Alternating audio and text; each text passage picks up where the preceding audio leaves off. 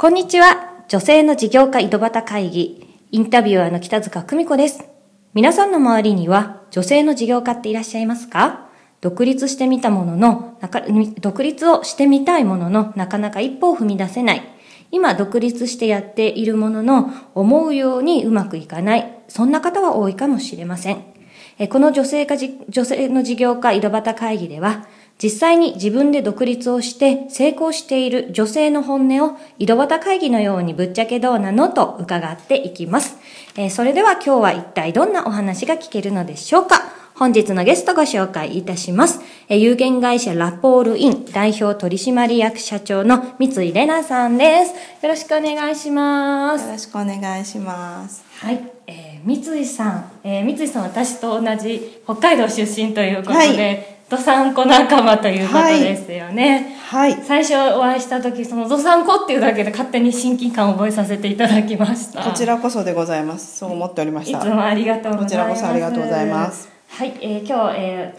ーえーと、ご出演いただく三井さんなんですけども三井さんは、えーともともと有名な外資系の金融関係の会社にいらっしゃりとかいらっしゃったということで、はい、結構こう経歴が面白いかなと思っていつもお話をお伺いしてるんですけれどももともとそういう外資系の金融系から今はまた全然違う分野でお仕事されてますよね。そうですねあのもともとは、はい、あの2008年に起きたリーマンショックの、はい。はい、まあ、リーマンブラザーズにいたりとか、それすごいかっこいいですよね、うん、かっこかっこいいかどうかわかんないんですけど、まあ、なかなかその世界的な、ね、事件の中に、まあ本当内部にいられたっていうのは今となってはねすごい。すごいご経験ですよね。そうですね貴重な経験だなっていうふうには思ってるんですけど、うんまあ、そんな、まあ、リーマンにいたりとか、まあ、あと、えー、なんでしょう野村証券とかね、えええー、シティグループとか、はい、まあ、そういったところでずっとこう金融の特殊なこうなんですかね仕組みを作るみたいな仕事をあのまあ100人に説明したら多分分かってくれる人1人ぐらいしかいないみたいな、えー、残念ながら多分分からない。すいません、えー、頭がついていかないええー、とんでもない。それちょっと特殊な、うん、あの業界にずっといましたすごいなんかすちょっと差し支えなければなんですけど、うん、最初そういう金融の業界目指された理由って何かあったんですか、はい、目指した原因というか理由はですね私あのもともとうんと国連で働きたかったですね。あかっこいいな。はい、あのまあ昔からまあちょっと北塚さん私より全然若いので、あの、はい、まあご存知ないかもしれないんですけど、私が小さい頃ってあの金高薫さんっていうまあ有名な、はい、ちょっと当時有名だった女性ジャーナリストがいて、彼女が、えー、海外のいろんな国に行って、あのそこをレポートするっていう番組がやってですね。でそれを私は毎週見ていて海外に対する憧れがすごく大きくて。であいいなと思って国連国連とかで働きたいと思って出たんですけど、まあ、国連ってまあ当たり前なんですけどすごいハードル高いんですよ入るのが。そうですよね、うんで、まあだまあ、そのために大学院とか行って、はい、あの学位とかも取ったんですけど、まあ、結局やっぱりちょっとそこに行くのは難しいってなった時に、まあ、まずはちょっと職歴をあのつけようと思って専門性をつけたいと思った時に当時はこう大学院なんかに行ったような女性が普通にこう就職できなかったんですよ日本企業に。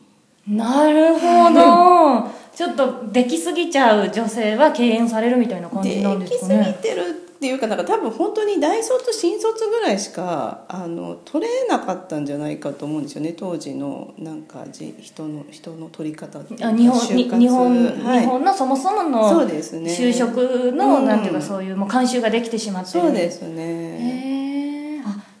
じゃあ外資系。そうですね。外資しかもある意味取ってくれなかったので。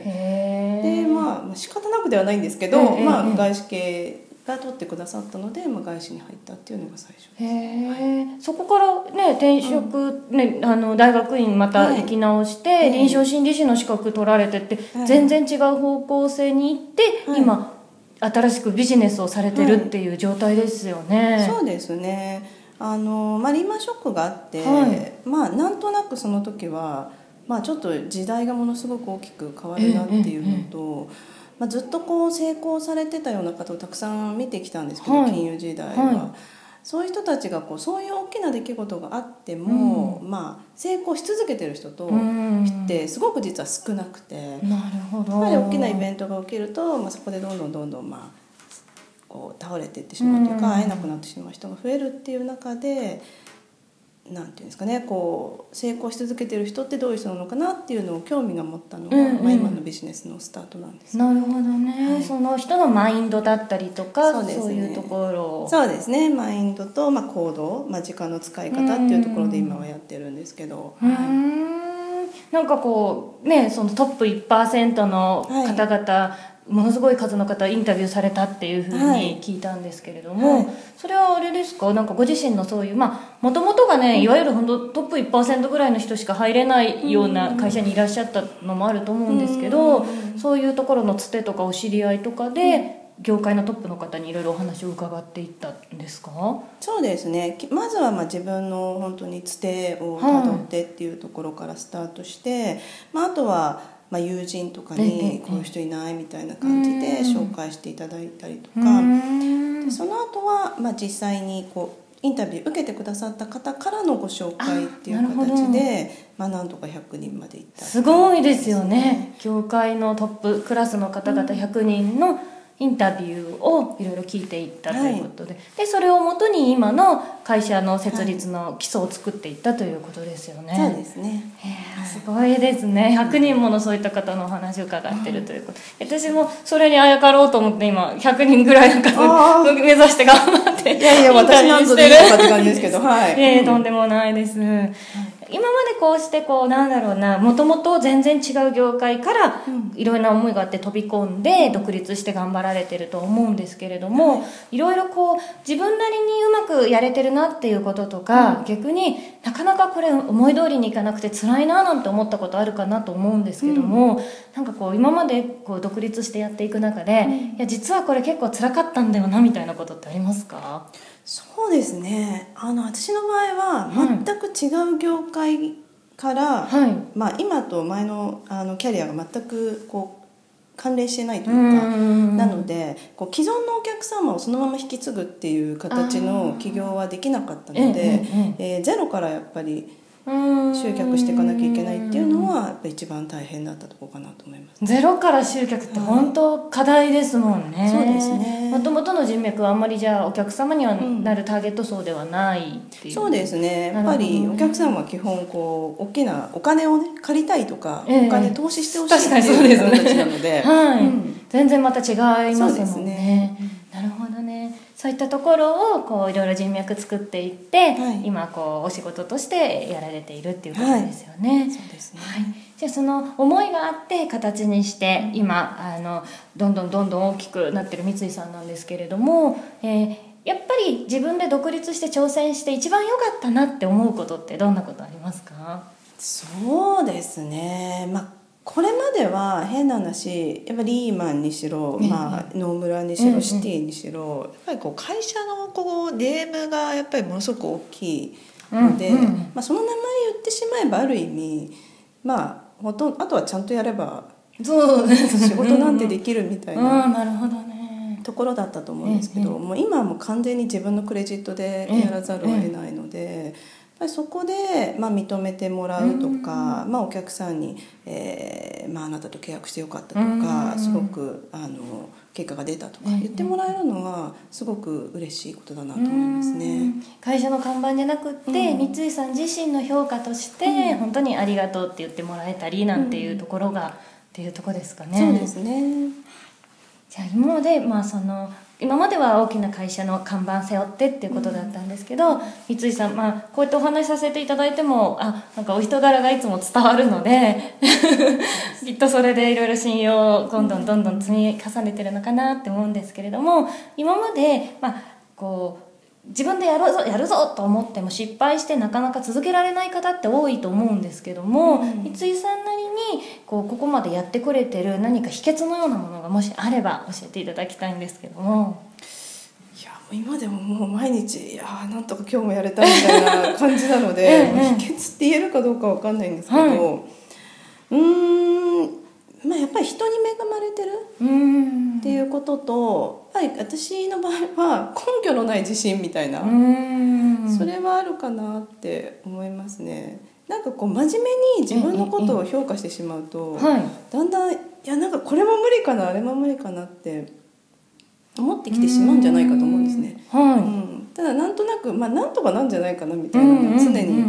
理由は分かんないんですけど、はい。のでまあそれかな。いや絶対絶対うまくいくだろうなこの人はって私はすごいいつも思ってるんですけど。とんうん、自分もなんかどっかではい。勝手に思ってるみたいなところがあるのかもしれないですね。でもそれがないとやり続けることってきっと難しいですよね、絶対うまくいかないだろうと思って頑張り続けるって難しいじゃないですか、なのでその、まあ、三井さん三井さん自身は根拠がないっておっしゃってますけど、きっとなんかこう自分なりの何かはこうあるのかなって思いますね、そうなのかな。ね勝手勝手に私が思ったんです。うんそうですねそうですね。探したいなみたいな。い やなんかそういうこうざっくばらんなとこいいですよね。ありがとうございます。はい、それでは最後に一言いただきたいんですけれども、まあ、あのこの女性の事業家井戸端会議はいろんな女性に特に聞いていただいてるんですけど、まあ、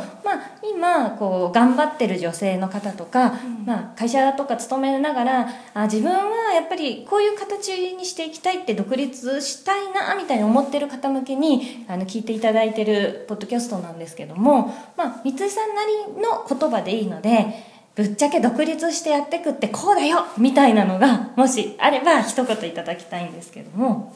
はい、えーぶっちゃけ独立してやっていくのはとても大変です とても大変なんですけれども、はい。やっぱその分のうん。やっぱ喜びとかうん。楽しさっていうのは、うん。まあ、やっぱりその会社員の時には味わえなかったものがありますし、うん。うん。まあ、あと私の場合子供が小さかったりするので、ええ。やっぱりそういう自分でやるって結構時間の自由はなんとかなる。っていうところがすごくメリットとしてあると思うので、うんうん女性はやっぱりちゃんと準備した上で、うん。こう独立するっていうのは一つの人生を充実させうん。る選択肢の一つかなっていうふうには思います。はい、ありがとうございます。ね、すごいこうなんだろうな社会の中でもこういろいろいろまあ普通の人だと経験できないような有名な会社にお勤めもされたりまた社会人として大学院行かれたりで自分で独立もしてでお子さんも産んで育ててってなんかこうね女性が経験したいなと思ってることを今いろいろ挑戦をされてるっていうのがなんか三井さんの素敵なとこなのかなって私はお話伺ってて思いました。ありがとうございます。はい。今日はお忙しい中お時間作っていただきありがとうございました。こちらこそはい。本日以上になります。ありがとうございましたあ。りがとうございました。本日のゲスト、有限会社ダポールイン代表取締役社長三井玲奈さんでした。女性の事業家井戸端会議いつも、えー聞いていただきありがとうございます。